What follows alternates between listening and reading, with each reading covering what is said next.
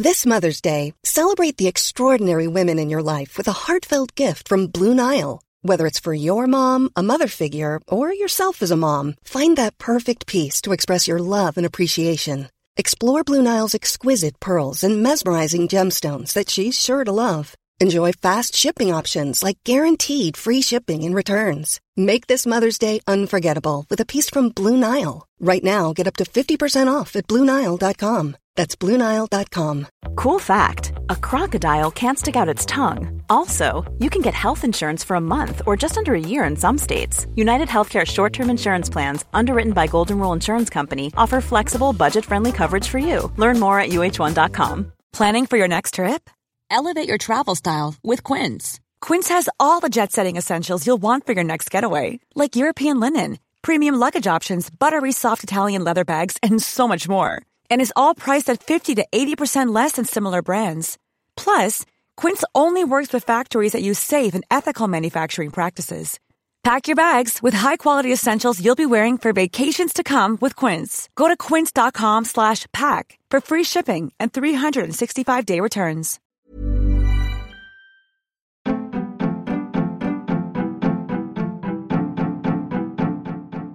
Welcome to The Other Hand, a podcast brought to you by CJP Economics, a collaboration between Jim Power and Chris Johns, where we discuss the intersection between politics, finance, and economics. Our back catalogue of podcasts can be found at our Substack website, and that Substack site also contains our extensive body of written work. Thanks for listening and reading. If you like our work, please share with your friends and sign up to our newsletter.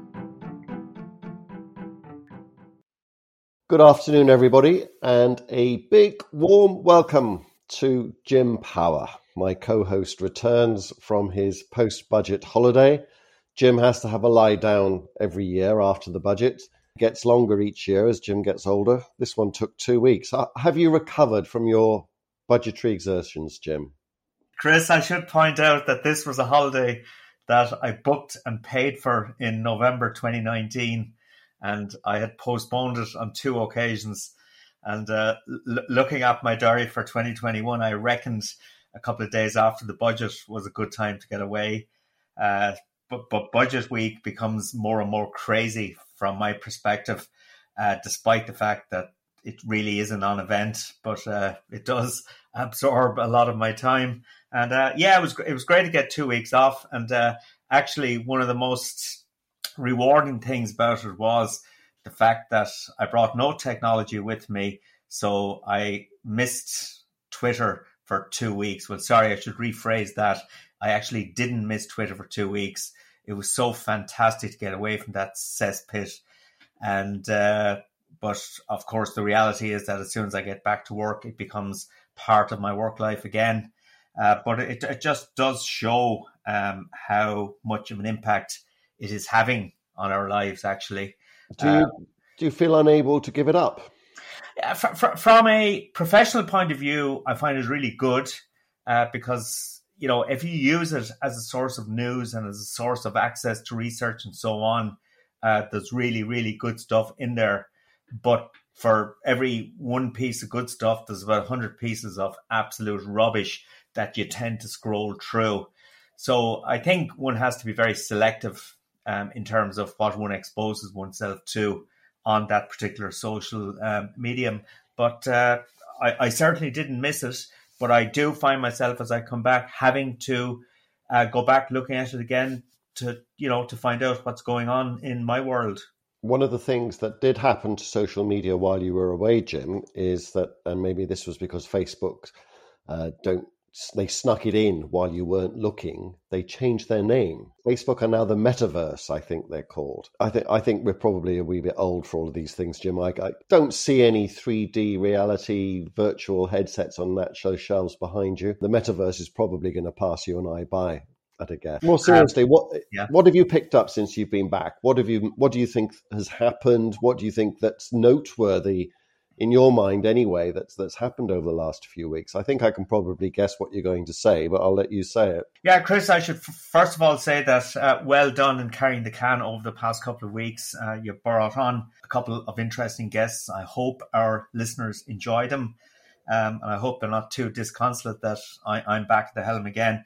Um, I, I, guess what what has really built up over the last couple of weeks was something that we have been increasingly discussing in recent podcasts, and that is the whole question of global growth, uh, the impact that supply side shortages and bottlenecks are having on global growth, um, and then how that's feeding into the inflation debate, and in and, and then of course how it feeds into how central bankers view the world. So a few things strike me. One is that the supply side bottlenecks have actually intensified. And we saw quarter three growth out of the United States last week, um, a slowdown to 2%, which I believe was by far uh, below the market consensus. Um, and the key factor driving that slowdown in growth was not a reduction in demand in the economy. Demand still seems to be pretty strong, uh, but serious supply side constraints, um, the lack of cars, scarcity of labor, uh, the cost and scarcity of materials, particularly in the construction sector, and of course the semiconductor issue. So all of these supply side bottlenecks having a really significant impact on US economic activity. Uh, the eurozone, on the other hand, seems to be defying that for the moment. You know, growth in the third quarter was quite strong, uh, but within that, it's interesting to see, and no surprises here, I guess. Uh, it's interesting to see the differential performance by countries. Uh, France growing very strongly and is now virtually back a couple of percent off its pre-COVID levels of activity, whereas Spain performing quite poorly not not least because of its very very high dependence on the sector that has been most adversely affected by COVID over the last couple of years, which is tourism. So, but the supply side issues do not appear to be as intense in Europe as in the United States at the moment. Uh, but I guess that's a question of time. So that that's the one thing, Chris, that really strikes me. That supply side bottleneck issue um, is definitely intensifying. And then on the other side of the equation, you know, we're seeing some pretty dramatic inflation numbers being reported 4.1% in the Eurozone in October. Um, and, uh, you know, that's certainly higher than would have been anticipated. And the central bank mantra that inflation, which is one that the European Central Bank continues to um, repeat, is that this looks like a transitory problem. But of course, the transitory period is becoming longer and longer. So serious issues there on the inflation front. And from, a central bank's perspective, it just strikes me that they really are in a serious bind at the moment.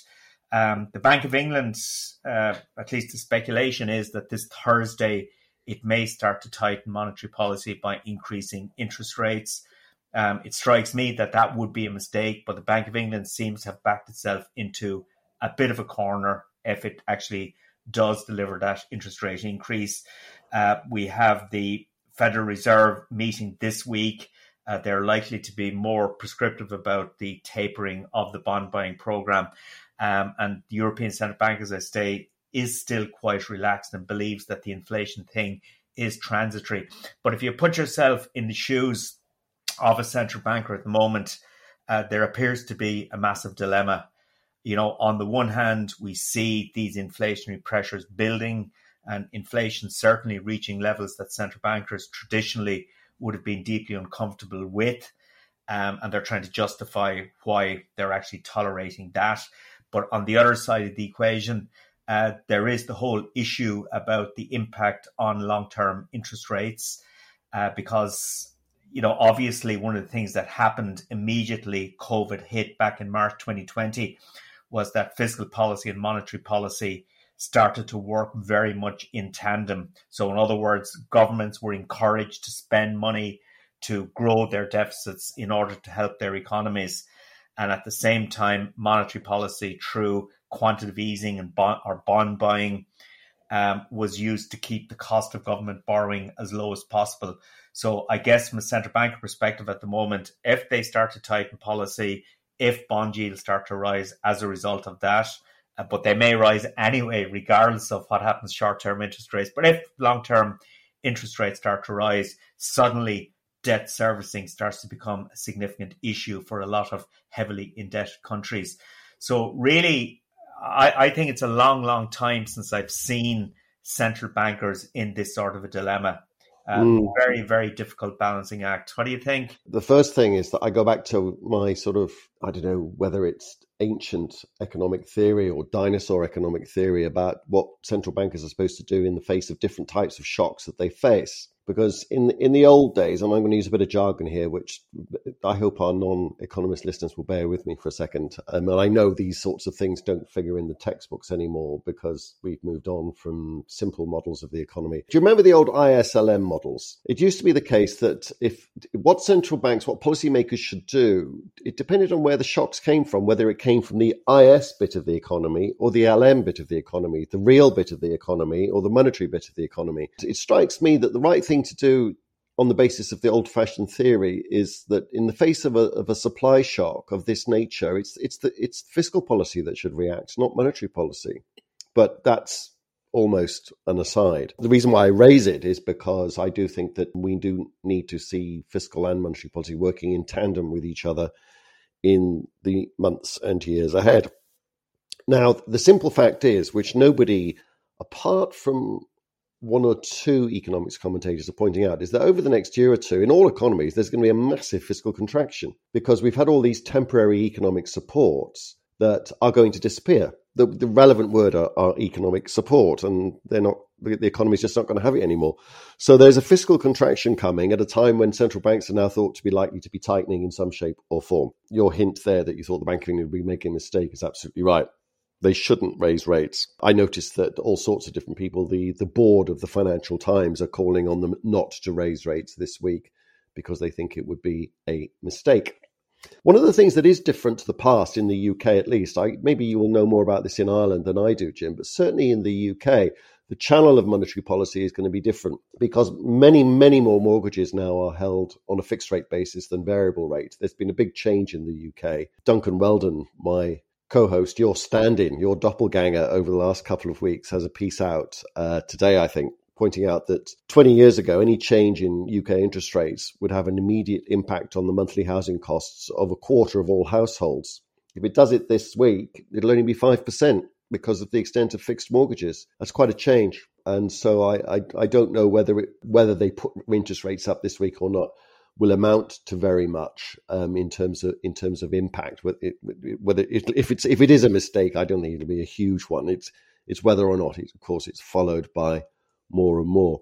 What, what's the more, what's the state of mortgages in the UK in the in Ireland now relative to the UK? Are they still very much variable rates, or you you got more fixed rates? Uh, there's more fixed rates than we would have had in in, in the past, but still uh, variable rates. There, there's a preponderance out there, and of course we have that lump of tracker mortgages, which is tied to the ECB's variable rate.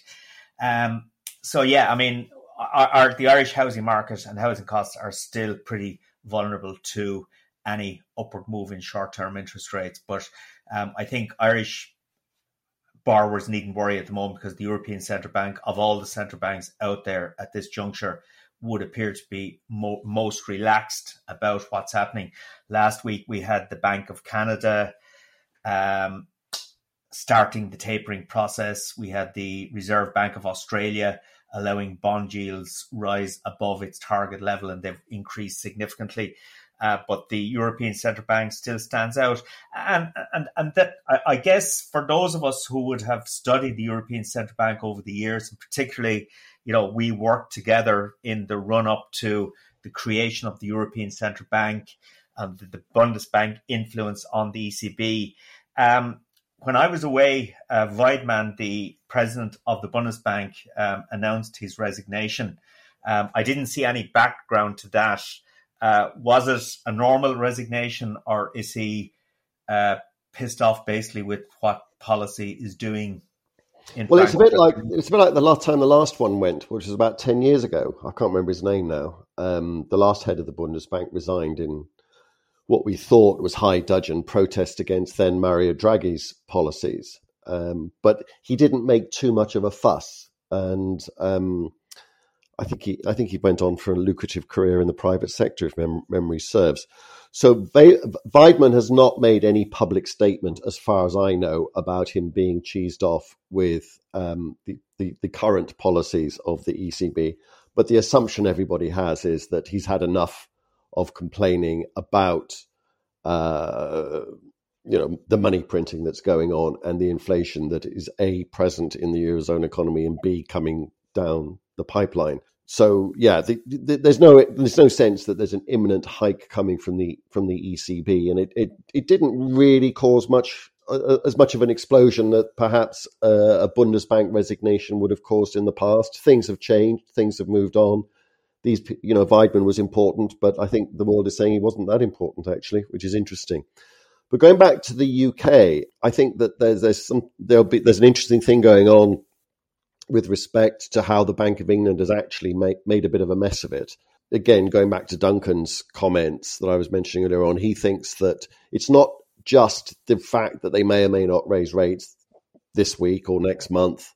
Uh, it's neither here nor there, really. As I suggest, as I said earlier on, I don't think it's it's, it's even if it leads to immediate mortgage rate hikes because so many mortgages are fixed these days, the channels of monetary policy are much weaker than they were, or at least they're very different to the way in which they were. The issue for the for the British central bank is that they've allowed expectations over the next 18 months to really race on. There's quite a lot of tightening in the curve, as, as monetary economists would say.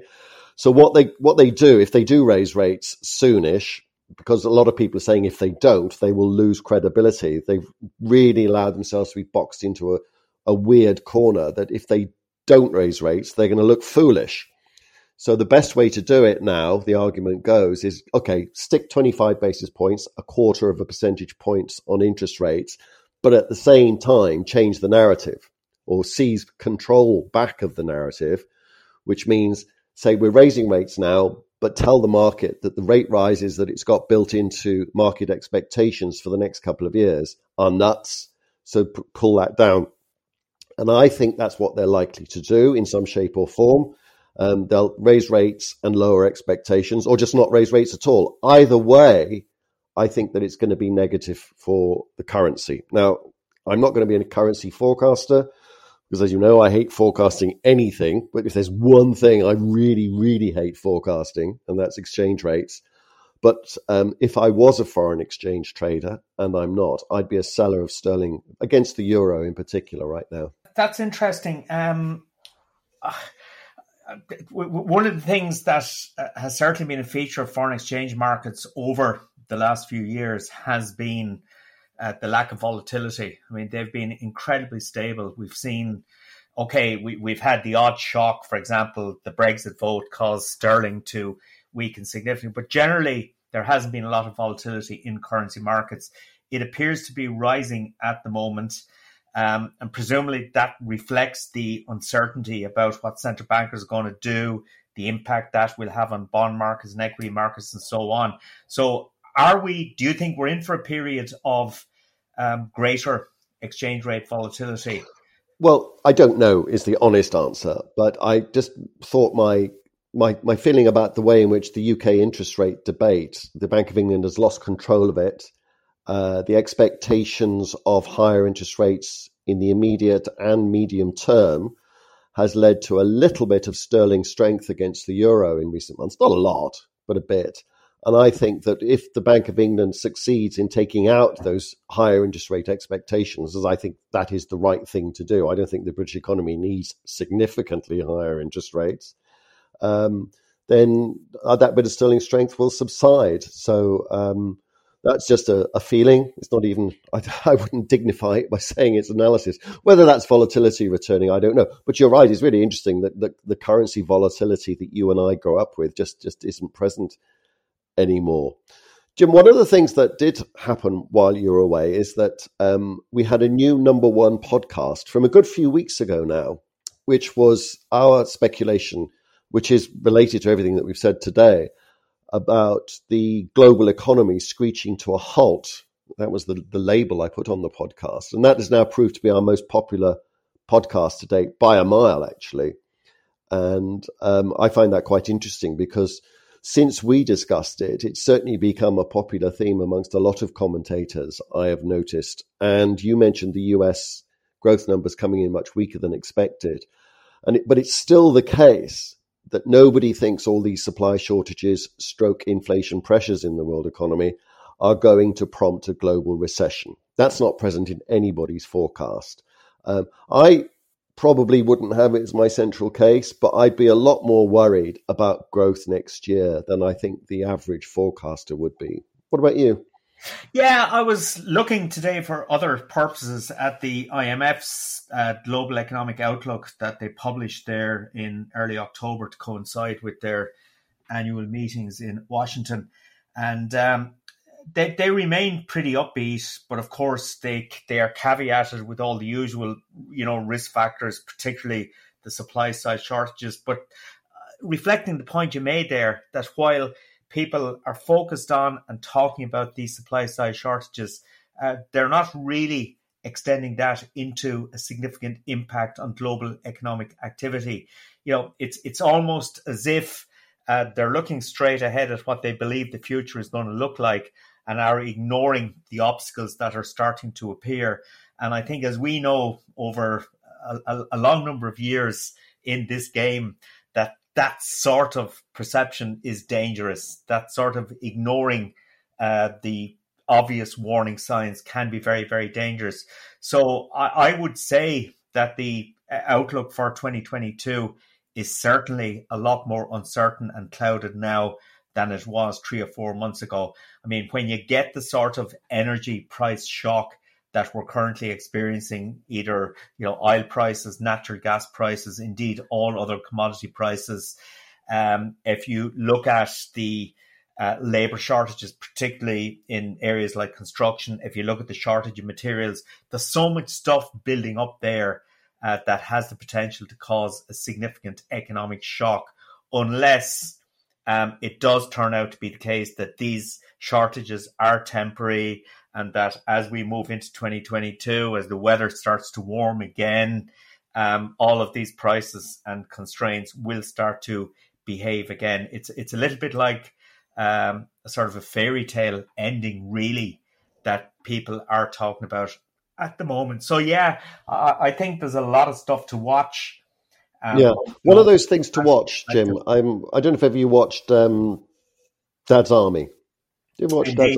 Indeed, indeed, I did. Yeah. And there was a, a Scottish. I don't think he was Scottish actually. An English actor pretending to be a Scotsman that always used to wander around saying, "We're all doomed." Yes, in, in yeah. thick, Frazer, I think, was his character's name, Private Frazer or Corporal Frazer, something like that.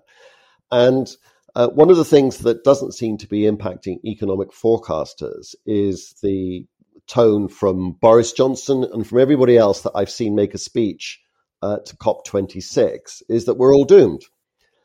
Boris Johnson says it's one minute to midnight. Um, we have all sorts of pr- projections for uh, climate disaster if we don't do what the experts say that we need to do. My take from a lot of the messages is that because we're not going to do what we're going to do, or in particular what China, India, and Russia, three of the world's biggest carbon emitters, are clearly not going to do, we're, we're all going to die. If you listen to organizations that, such as Extinction Rebellion, you've may, probably heard of those, the Extinction Rebellion is forecasting within a relatively short time frame famine in Western Europe. People are gluing themselves to the Britain's roads, forecasting disaster if we don't insulate British homes properly.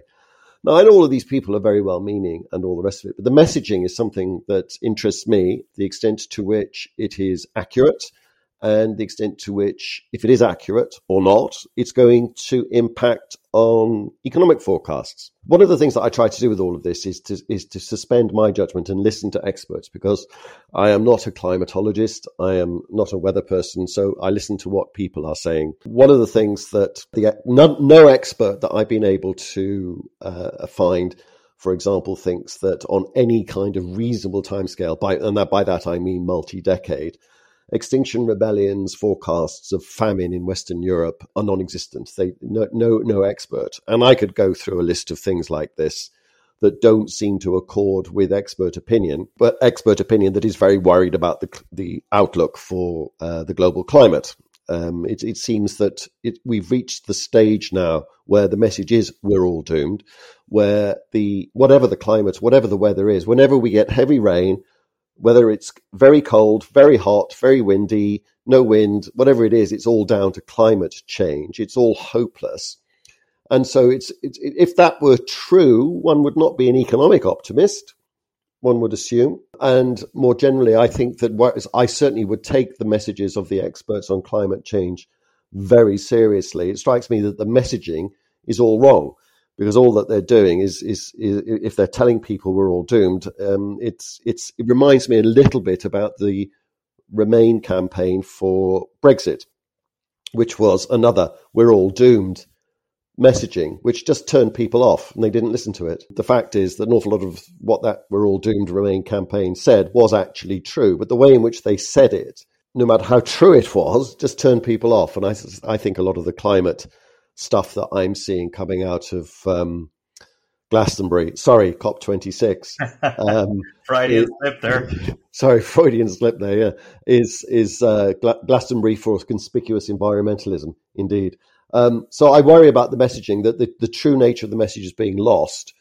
But the, that that that's my concern, and that we should be listening to the experts, not the people that have these more lurid, um, fanciful uh, forecasts for the economy. But the it's the interaction of all this climate stuff with economic forecasts. There doesn't seem to be any interaction, to my mind. What do you think, Jim?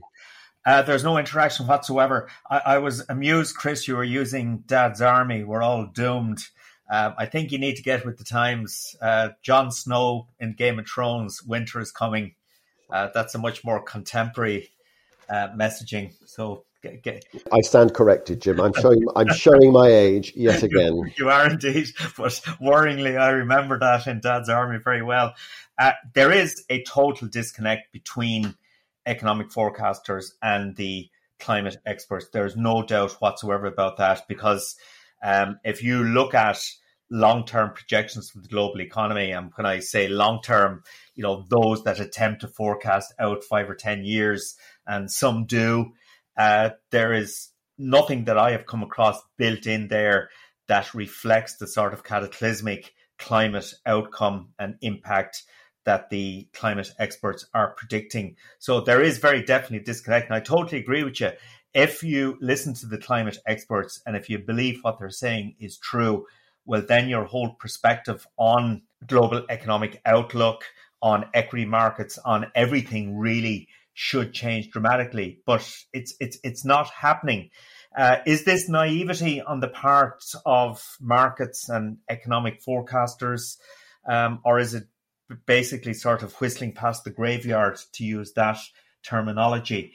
Uh, it's it's it's it's hard to know, but you, you observe around the world at the moment uh, what's happening in terms of weather events, um, in terms of the dislocation to food production in certain parts of the world because of droughts and flooding. When you look at the likely forced migration of people out of areas that are likely to either become barren or flooded, and, and the political implications of that, you could really, really become very depressed about the future. Certainly, you would be believing that we're all doomed or winter is coming. But as I say, that's not been reflected in uh, the economists or the financial markets view of the world. Only one side is going to be right in this. So it does remain to be seen. What do you think about what you observe happening in Glasgow at the moment with COP26? Well, I, um, do, I, I, don't know. I, I do think that, uh, and again, I would. I'm not an expert, and I don't pretend to be. I am one of those people that are turned off by the "we're all doomed" messages, but I am also one of these people that take climate change very seriously and think that you know there are personal actions that we all need to take, and I hope that I am doing some of them at least. But I'm also acutely conscious that no matter what I do, no matter what the UK does or Ireland does if the Chinese don't play ball, there's no point. There really is no point whatsoever. And we could we could eliminate all of our carbon emissions here in the UK and uh, eliminate all of Ireland's emissions. And if China doesn't play ball, it, there really is no point at all. So th- there's there's all sorts of paradoxes and complications to do with this. I, I get annoyed by the extent to which the debate is not framed by experts, and I prefer to listen to experts rather than people tell me things like there is going to be a famine in Europe very soon as a, as a result of climate change. I'm puzzled by so many aspects of it. You know, the fact that there is always, in, in the popular media at least, a very heavy focus on aviation. And aviation is 2% of global carbon emissions. All that kind of thing worries me. I think that politicians still aren't telling people what they've got to do with any degree of precision in order to be able to make a difference. And and it's got an awful lot to do with the vehicles that we drive, how we transport ourselves, the food that we eat. I'm learning stuff all the time, Jim. I, I you're going to shoot me for saying this, but I only just realised the other day that this obsession or this thing that we we all know about that the the carbon emissions of of cows or, and other emissions, not just carbon and methane, that there's a there's a distinction between the beef herd and the dairy herd. I didn't realize that we had two different types of cow. But anyway, perhaps you can explain it to me one day. Um, Chris, you know, Friesians and Holsteins are typically used for dairy production. Other breeds like Simmental, um, Hereford, Shorthorn are used for beef production. Very different animals, very different production processes, and very different um, environmental impacts. Yes the moment, the, the, political difficulty, and I'm not unsympathetic to the politicians, is, is that wherever you are in the world, and each country has its own particular axe to grind and issue to deal with politically. Um, some countries, if they if you don't have coal-fired power stations, are not going to have any power at all. And but anytime anybody actually says this is what we've got to do, uh, what we have to do uh, is going to offend some important constituency or another, be it a coal miner, be it a dairy farmer.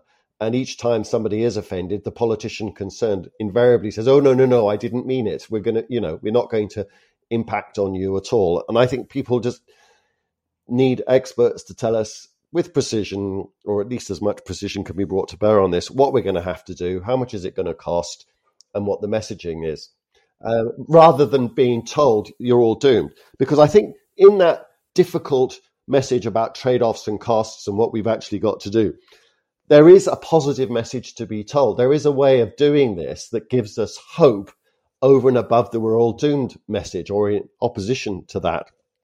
Because if we were to invest heavily, much more heavily in the green transition than we are, I think the positive economic consequences of that, the jobs that would flow for that, the technological benefits that would go from that could be fantastic. I think it needs a, a Kennedy type moonshot speech.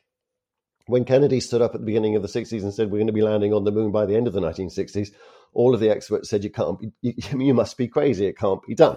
And of course, they did it. We, we know that we're going to need technology to solve part of this problem, at least technology that doesn't exist today in terms of significantly better batteries, significantly cheaper and scalable carbon capture.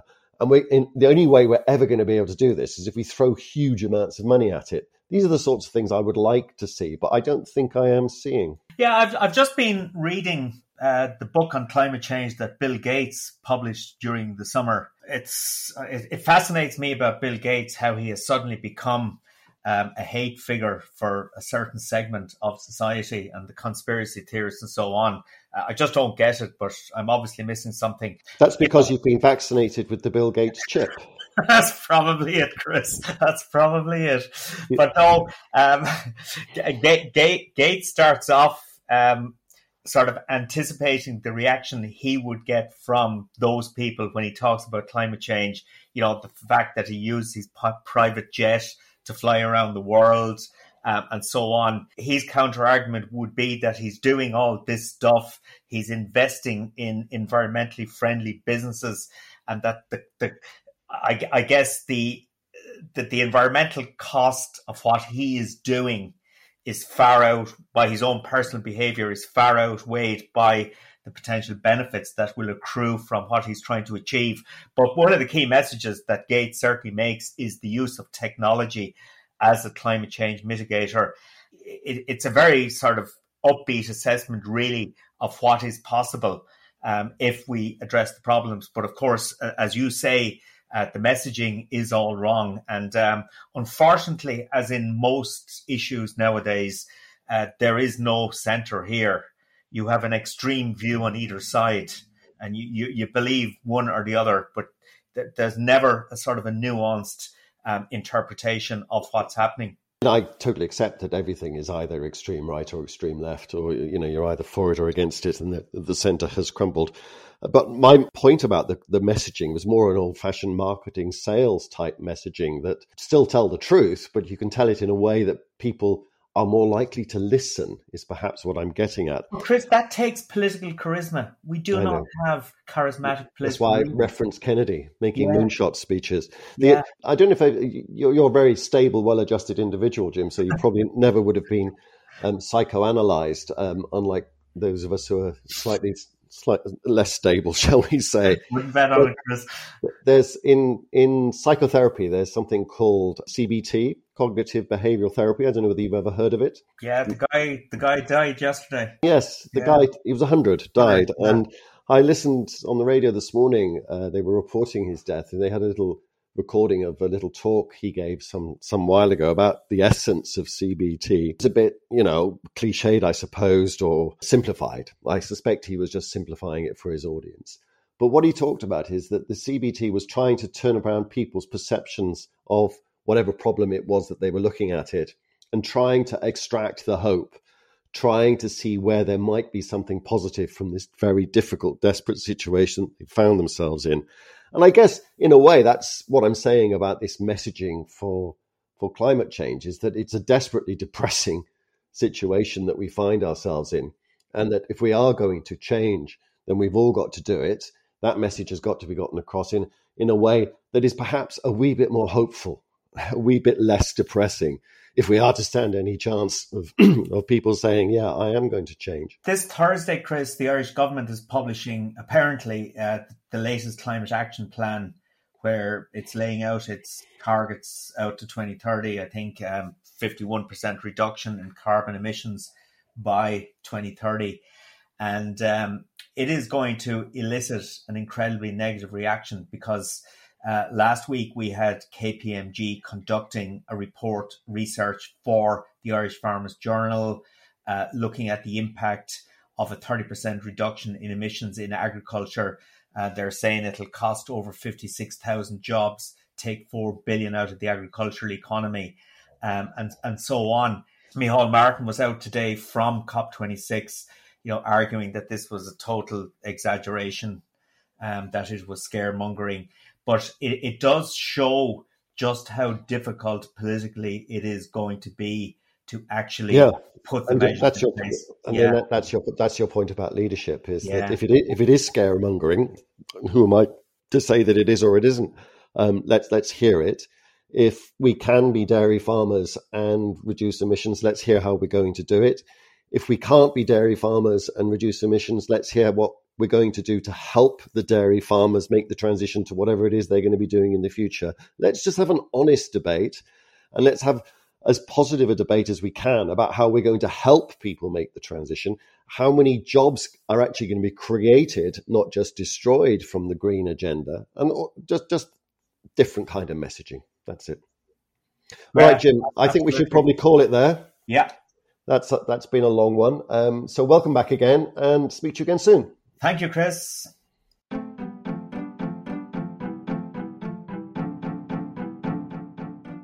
You have been listening to Chris Johns and Jim Power on the other hand. We hope you enjoyed it. If you did, please sign up to our Substack account www.cjpeconomics.substack.com. You can download our podcasts on Apple, Spotify, and other good podcast platforms. Planning for your next trip?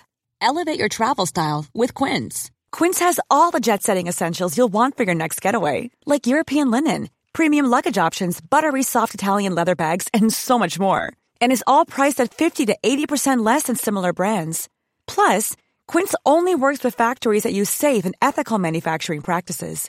Pack your bags with high-quality essentials you'll be wearing for vacations to come with Quince. Go to quince.com slash pack for free shipping and 365-day returns. Mom deserves the best, and there's no better place to shop for Mother's Day than Whole Foods Market. They're your destination for unbeatable savings, from premium gifts to show-stopping flowers and irresistible desserts. Start by saving 33% with Prime on all body care and candles. Then get a 15-stem bunch of tulips for just $9.99 each with Prime. Round out Mom's menu with festive rosé, irresistible berry chantilly cake, and more special treats. Come celebrate Mother's Day at Whole Foods Market. Planning for your next trip?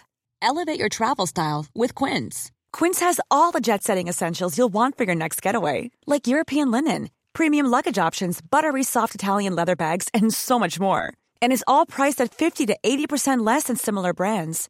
Plus, Quince only works with factories that use safe and ethical manufacturing practices.